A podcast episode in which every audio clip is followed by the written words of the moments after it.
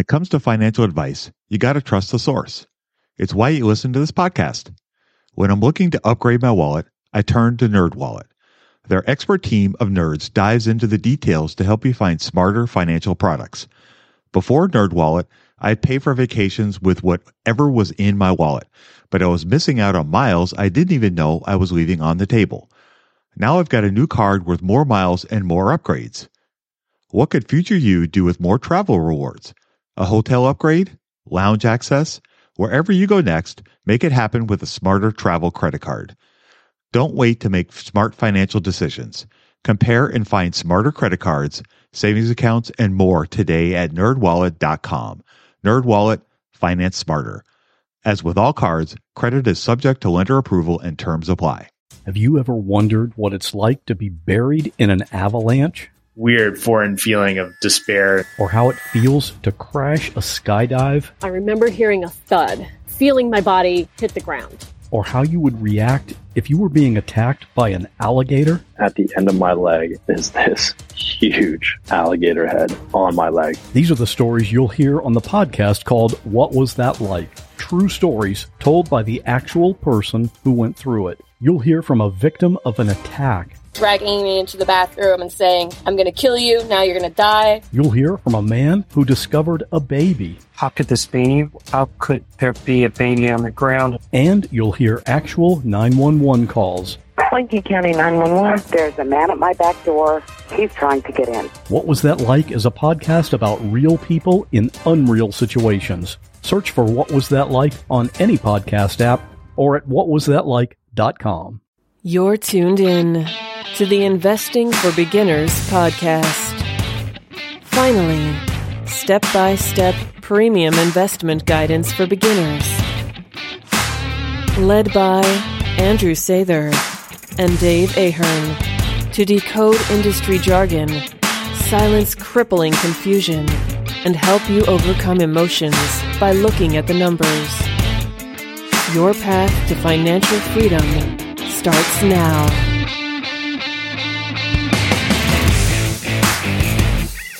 All right, folks. Well, welcome to Investing for Beginners podcast. This is episode 150. Tonight, we're going to continue our discussion on the economy.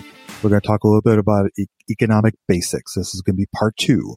We're going to talk a little bit about inflation, deflation, hyperinflation, money, some of those fun topics. And we'll try to make it interesting for you guys so you don't go into a snooze fest. Uh, just kidding. Uh, so I'm going to start us off a little bit and talk about a few of the basics. So let's talk a little bit about inflation and deflation.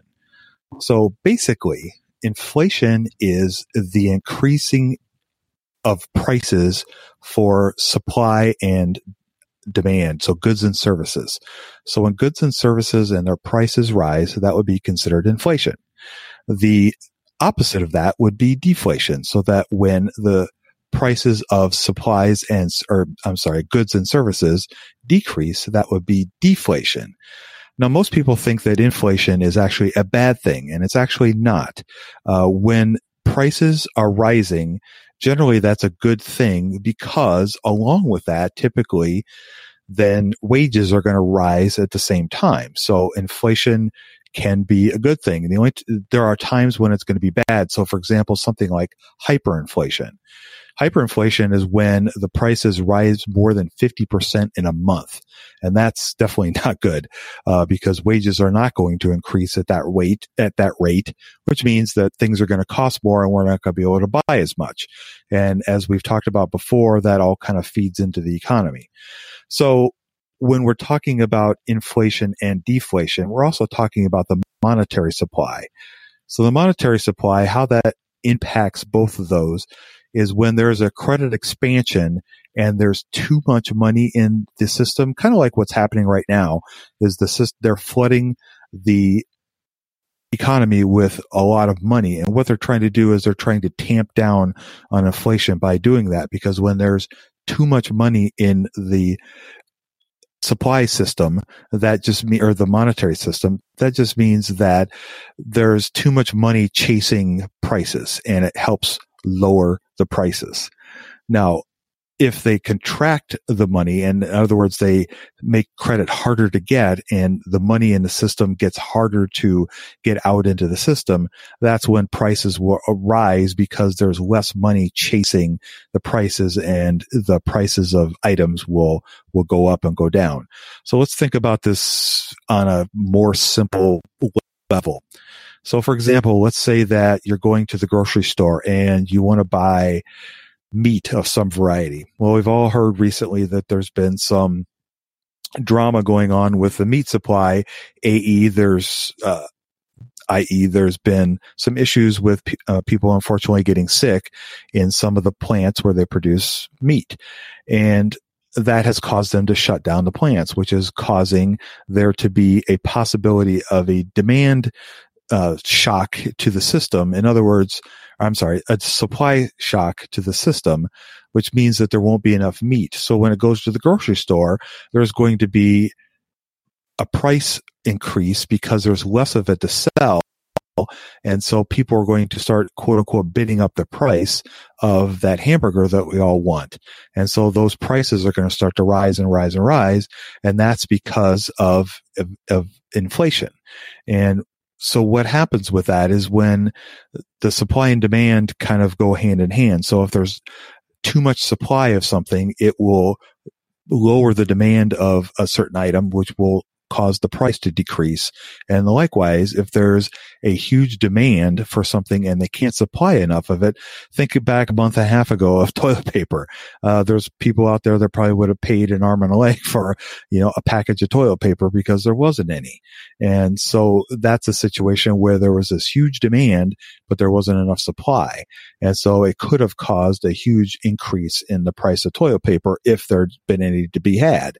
And I see now that it's all gotten back into the system, but those are just kind of the basics of inflation and deflation and how the money supply kind of interacts with with both of those. Now, I know Andrew has some some thoughts on some of that, so I'm gonna, if unless he has any comments on the basics that I just discussed, uh, I'm gonna turn it over to him and let him have a little chat. Actually, I wanted to hear what you're going to say next. Oh, okay. you wanted to hear what I was going to say next. Okay. Yeah. So, um, one of the things I wanted to talk a little bit about was um, some of the things that Ray Dalio has taught uh, us and me in particular.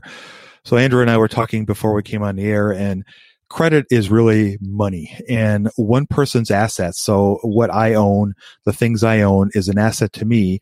Uh, if somebody wants to buy it from me, then that's a liability to them because they're going to have to take debt to buy it from me. And so that's really kind of how he views money. He views it as an asset or a liability and debt is what really creates money. And as the money supply rises and rises and rises like it has recently, it eventually will get to the point where it'll be unstable and our economy won't be able to su- support that. And I'm not going to go into all the ins and outs of, of all that, but one of the things that he talks a lot about is how the supply of money will really control what will happen with the prices of, of things.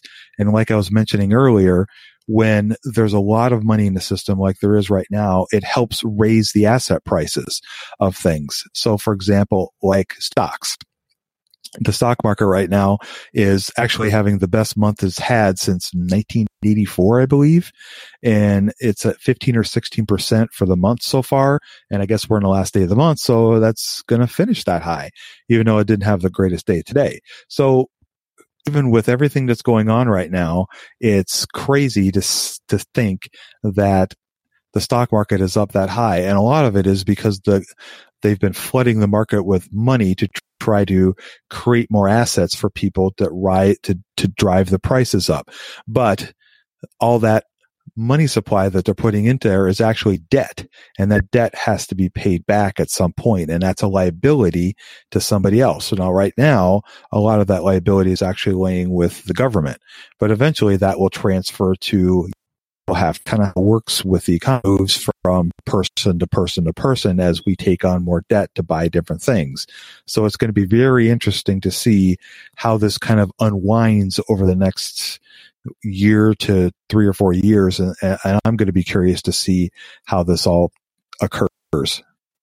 Um, I'm thinking at this point, it might be helpful to do like a hypothetical example so we can really knock down how let's say more money supply or less money supply how can that inflect affect inflation and then maybe if we're even more specific about how something how things are moving with covid right now and how that could have either inflationary or deflationary forces so maybe i'll i'll start with this example and and see if maybe fill in what i'm missing here but um, you know, I think you hear a lot about the Fed and the various programs that they are doing um, to try to stimulate the economy.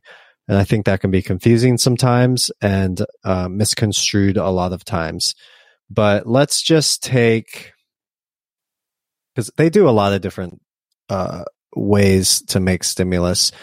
Um, if if we take the simplest one, which we were talking about before, Dave, with um, basically the Federal Reserve will buy assets from one of the big major banks, and, and you know you you could probably describe this better than I can, but essentially. What it does is it gives the bank more liquidity. So I almost think in this in this situation, it, it would make sense to call them the reserve rather than the Fed, because really they're uh, one of the transactions they do is they allow the banks to build these reserves, and what that's going to do, it's going to prevent the bank from running out of money if there was ever a run on the banks. So, when it comes to financial advice, you got to trust the source. It's why you listen to this podcast. When I'm looking to upgrade my wallet, I turn to NerdWallet. Their expert team of nerds dives into the details to help you find smarter financial products. Before NerdWallet, I'd pay for vacations with whatever was in my wallet, but I was missing out on miles I didn't even know I was leaving on the table. Now I've got a new card worth more miles and more upgrades. What could future you do with more travel rewards? A hotel upgrade? Lounge access? Wherever you go next, make it happen with a smarter travel credit card. Don't wait to make smart financial decisions. Compare and find smarter credit cards, savings accounts, and more today at nerdwallet.com. Nerdwallet, finance smarter. As with all cards, credit is subject to lender approval and terms apply. Budgeting was always a challenge for me. I struggled to find the best way to keep track of all of my money, not to mention all the time tracking down receipts, cataloging expenses, and trying to figure out what went wrong with my air quote system until Monarch Money. Monarch Money allowed me to easily see what is going on with my finances, helping me get a better handle on my spending, budgets, and more. It's my go to app every day, more so than my bank, because I can quickly see where I am with my budgets and spending, allowing me to invest more and spend time on the things that I want to do. It's my GPS for money. Monarch is the top rated all in one personal finance app. It gives you a comprehensive view of all of your accounts, investments, transactions, and more. Create custom budgets, set goals, and collaborate with your partner and now get an extended 30-day free trial when you go to monarchmoney.com slash beginners. Unlike other personal finance apps, Monarch's simple, intuitive design makes it so easy to set up, customize, and use. Monarch has built-in features to collaborate with your partner, family, or financial advisor. Invite them to your account at no extra cost, and they'll get their own login info and a joint view of all of your finances. Monarch is the most customizable budgeting app. Change the layout of your dashboard, toggle between light and dark mode, create custom budgets and notifications, set up automatic rules for transactions and notifications, and more. In fact, Monarch Money is one of the first to bring you direct Apple Card, Apple Cash, and savings syncing with the latest iOS 17.4 update. Now you can sync your wallet directly for seamless budgeting. After trying out Monarch for myself, I understand why it's a top rated personal finance app. And right now, get an extended 30 day free trial when you go to monarchmoney.com slash beginners. That's M O N A R C H M O N E Y dot com slash beginners for your extended 30 day free trial.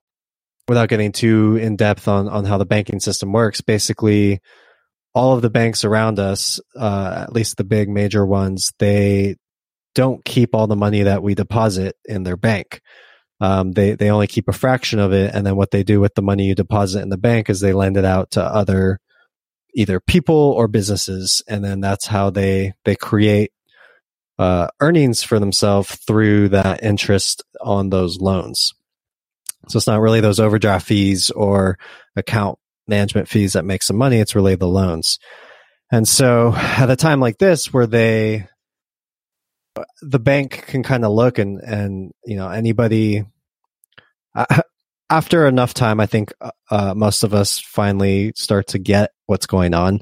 Uh, fortunately, a lot of smarter people at, uh, you know, very high res- places of responsibility have, were able to do this before. But basically, if if they understand that a lot of people are going to be taking out debt at the same time, then they try to increase the liquidity of the bank so that the bank doesn't run out of money. So, you know, obviously the COVID thing was going to happen. So I think you you see a big example of it now if you look through any eight Ks, any of these announcements from management on some of the stocks you might own where they say, Hey, we have a revolving credit and we just pulled, let's say a billion dollars from our, cre- from our, um, our credit agreement, our revolving credit agreement. So, you know, the bank, you know, the, the bank had that, that credit line with, with this business. The bank might not have normally kept that much money in the reserves, so to say. And so, uh, you know, if one person, if one business does that, then that's fine. But if a majority of their credit lines become pulled, then that could become a problem if they don't prepare for it. So that's what the Fed has been trying to do. Do Do you know what that program is called? Uh, no, I don't actually. Okay, sorry. Uh, I guess I, that it's always the concept that's important. It's not always labels. So right. so this is one way. Okay, so so we understand why the Fed's doing that part. And so the way that money flows in through the economy is let's say, you know, I got my pizza shop and I had $50 million line of credit. So I pull that out because I'm not getting hardly any customers and I have rent to pay. I have workers to pay. I have suppliers I need to pay. So that money came from the Fed, went to the bank. Now it's in my pocket. And so now I'm paying it out to the worker, the supplier, the the the retail. Um, now now I'm getting words stuck in my head. Like it could be owned by a REIT, like a real estate investment trust. It could be a regular landowner. And so the problem becomes when we have a lockdown like this and you know, it's it's hard for anybody to say that they would have prepared for a situation like this. I think it's it's we all try to prepare for emergencies, but I think it's unfair to criticize businesses to you know what what emergency business plan has you surviving you know with zero revenue like that's that's never been seen before and businesses like restaurants and airlines are having to deal with with situations like that. So at a certain point you're going to start to see these bankruptcies come through whether it was their fault or not. And so now ideally if a recovery were to work correctly, we would have money from the Fed goes to the bank, goes to the restaurant, restaurant pays its bills, the economy comes back, customers come back, restaurant stays in business uh, the restaurant can now pay payments on the line of credit he just drew from the bank. So money goes back to the bank and now we see it all flows through nicely, right? And so in a booming economy, all of that, that, that, that circle right there, that all goes through. And then you get that with a lot of different businesses all at once. And then, you know, all the prosperity, all the extra wealth. It creates more incentive for other businesses to come in.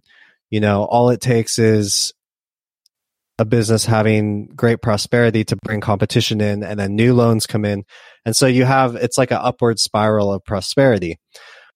and then so that can spiral up into inflation, which can become a problem, or it can, um, in the case of a crisis, it can spiral into deflation, and that can be a problem too. So I'm stuck at a fork. Uh, let's take the deflation real quick because that still goes with my pizza example. So going back, if I'm the pizza store owner, if if the economy doesn't come back, if I don't make enough revenue to pay my bills, if I end up going bankrupt, well, now the Fed gave the bank 50 million, the bank gave me 50 million. I go bankrupt, so I can't give the bank back their 50 million. And so the bank might send like a debt collector after me, and really the bank will only get back maybe a couple million out of the 50 million. And so what you had there was instead of the money flowing through and, and creating the circle and um, basically being a part of the economy, you saw money stimul- stimulus came in, but then money got destroyed on the way out. And so if we if we understand the the significance of the reality of a crisis where you have certain businesses not getting any revenue for an extended period of time, you're going to have a lot of money destruction at the same time that you're having a lot of stimulus. And so when I see things in the newspapers and the headlines, hear things on the radio, on TV, read things online with comments that make my head want to explode. What needs to be understood is that we have unprecedented stimulus because we have unprecedented shock waves to our demand. And what we need to fear is maybe not necessarily the word inflation as much as how our how is the whole economy working as a whole and um is like is money getting stuck somewhere or uh is money flowing through and you know we're we're going to have a struggle i think that's clear but is it going to be one that causes a bunch of pain, conflict, or is it going to be one that can be managed with a balance and and hopefully you know flush out the bad, keep the good, that sorts that sort of a thing. So hopefully that explains how the money supply can go up or down. I think you, you get into a problem when it when there's too much prosperity and too loose of lending. And I think that's when inflation can become a real problem. Hey you. What's the best way to get started in the market? Download Andrew's free ebook at stockmarketpdf.com. You won't regret it. Yeah, it absolutely can. And and the the flip side of that, talking a little bit about more about deflation. Uh, let's think about Japan, for example. They've had really a deflationary system since 1989. Uh, back then, their Bank of Japan raised the interest rates. And what happened is it sent the demand for their housing, it crashed. And so as other prices in the area fell, businesses started cutting back on expansion. People stopped spending. They started saving more. So that all sounds great. But as the population grew older, there weren't enough young people to go out and replace the older generation that was retiring and the demand for homes kept falling because the young people, those are the ones that start families, that buy homes, they buy furniture, and they really kind of put everything back into the economy. And so the government of Japan was really the ones who quote unquote created this, uh, qualitative or uh, easing that we've been, you know, the QE that we've been going through. And they started the expansion of their balance sheet by buying debt and trying to put more money into the system. But all it really did was double their debt and it still hasn't restored the confidence in the system. So the Japan is still struggling with really kind of an over liquidity in their, their economy. And that's one of the things that uh, people are nervous about with what's going on with what the Fed is doing. And so their goal, if you remember, was to control inflation and to expand the workforce. And the problem can get into when they're when too much money is going into the system, like Andrew was very eloquently describing, if that money doesn't get to us, then it, we can't put it back into the system by buying things. We can't take out loans to buy cars, homes, uh, TV, whatever it may be, and put that money back into the system. The businesses that we buy things from can't give their employees raises or even pay their employees if they don't have any revenue like what's going on right now. And so the concern is, is that when too much money gets into the system, then it can lower. So right now, what's, what's happened is the, the Fed has lowered their interest rates to zero to 0.25%, which is as low as they were during the Great Recession in 2007 to 2009. And because of that, that has caused the prices of, for example, uh, homes are falling. And I'm trying to rent an apartment in Chicago right now where I live. And the prices here are falling on renting an apartment because there's not, there's no demand. Uh, there's a lot of supply. There's open places to live, but there's no demand because people are struggling to find work and the people that want to rent are they need to pay their mortgages just like you and I do. And so they're desperate to have people move in. And because of that the demand is down so the prices are down. And as the prices on those things fall other prices will fall as well. And for those of you who us that are still able to work, it's okay. But the people that aren't working, it causes just as many problems. So when you have money to spend, but you don't have it to spend on things, then that's one issue. But then the other issue is, is that maybe you have too much money, but the prices are falling and it's harder to find things. So there's, there's a lot of different aspects to how this works. And I think one of the things that people don't think about a little bit during the Great Recession back in the early, the late 20s and, and early 30s, right up to World War II, was that was actually deflationary, and it was it kind of had two things going on. Number one, the the prices of everything fell, but then everybody's wages fell along with that, and so people couldn't afford to buy anything. Well, I'm sorry, the, it was it was a, a reverse of that. Excuse me, exnay what I just said. So uh, prices rose drastically on things. So if you wanted to buy a gallon of milk, it was too expensive and you were getting pay cuts where you would work if you were even able to find work. And so things were just astronomically expensive for you. And it was, you know, a double dip in inflation and deflation. And that is something that could be a problem with our economy now. And that's what they're, that's what they're afraid of. So that's really the biggest concern with what the Fed is doing now. They just had their meeting a few days ago, and they have they announced that they weren't going to change their policy. They have dialed down uh, how much money they're pumping into the system recently, but uh, the other things that they're doing as far as like with the interest rates and that they're not changing that they have no plans to raise the interest rates for the rest of the year and they'll see what's going to happen in 2021 as we get closer to that so uh, they don't really know what's going to happen with the economy in the next three to six months or longer. And I think those are things that we will probably discuss as we go along. But uh, those are a little bit of my thoughts on deflation. I, am glad you brought that up. And I, I think at the very end of this, we'll give some practical takeaways because I know it's kind of like drinking from a fire hose.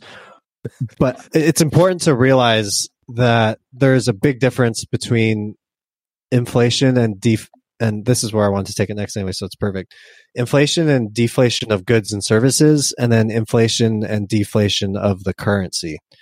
And so I think the money supply can really affect the the goods and services in in kind of simple ways.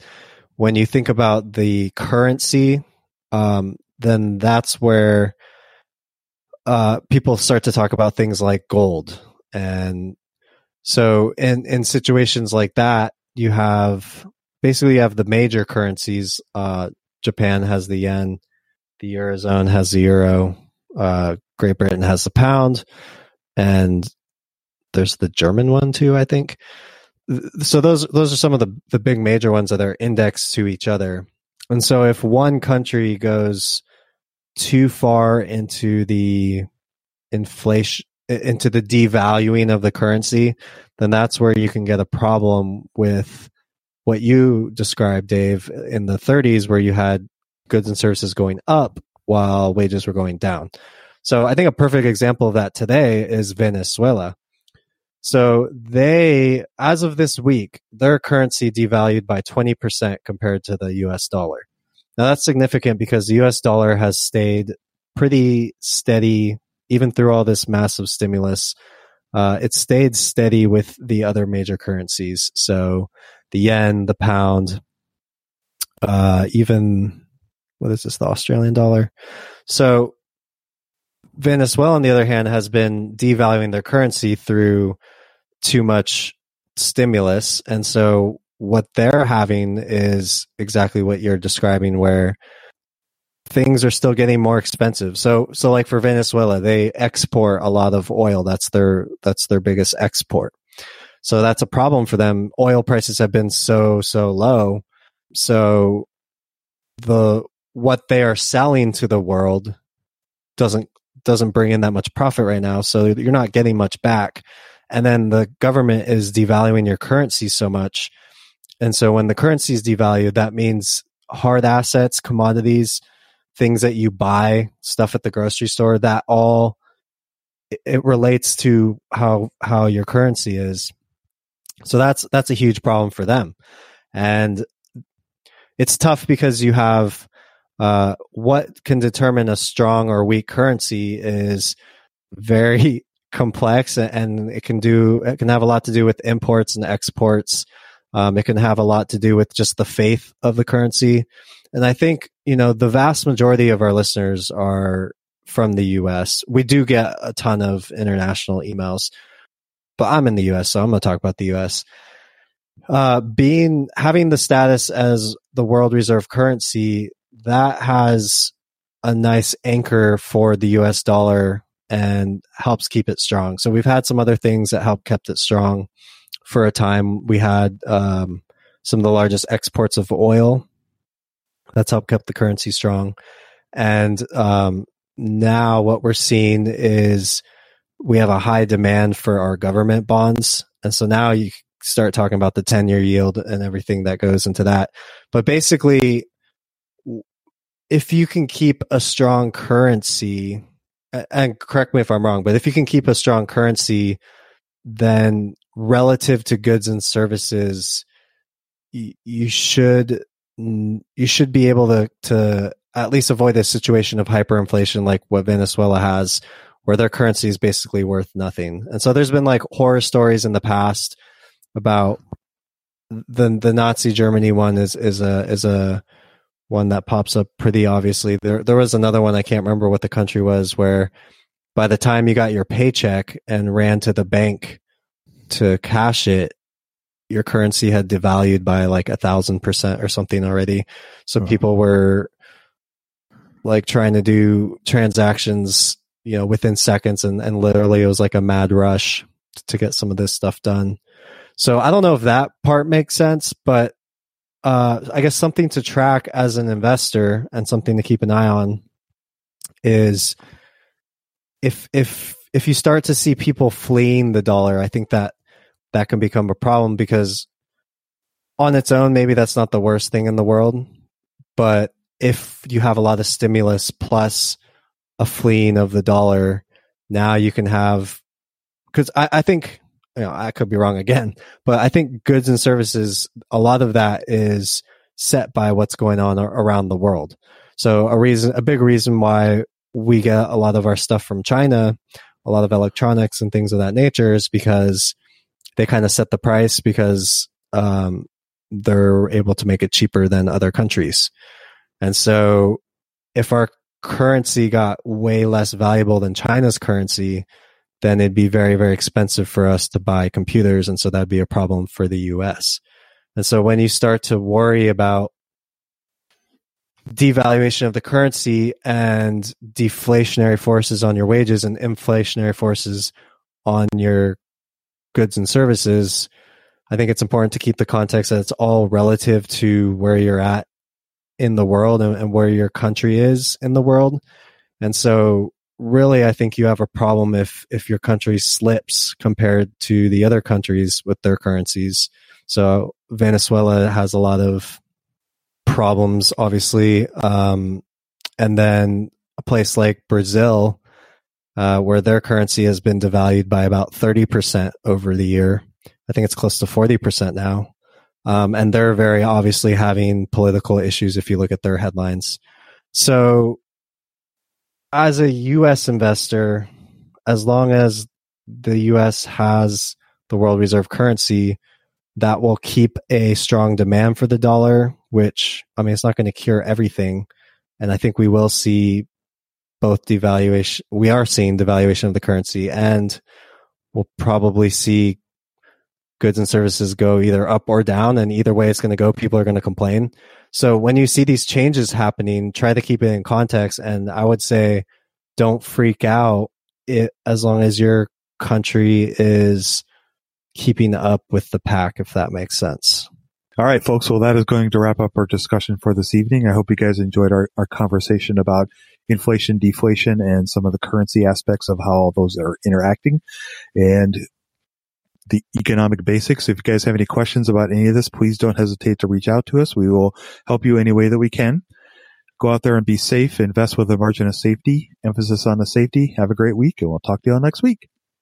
We hope you enjoyed this content. Seven Steps to Understanding the Stock Market shows you precisely how to break down the numbers in an engaging and readable way with real life examples. Get access today at stockmarketpdf.com. Until next time, have a prosperous day.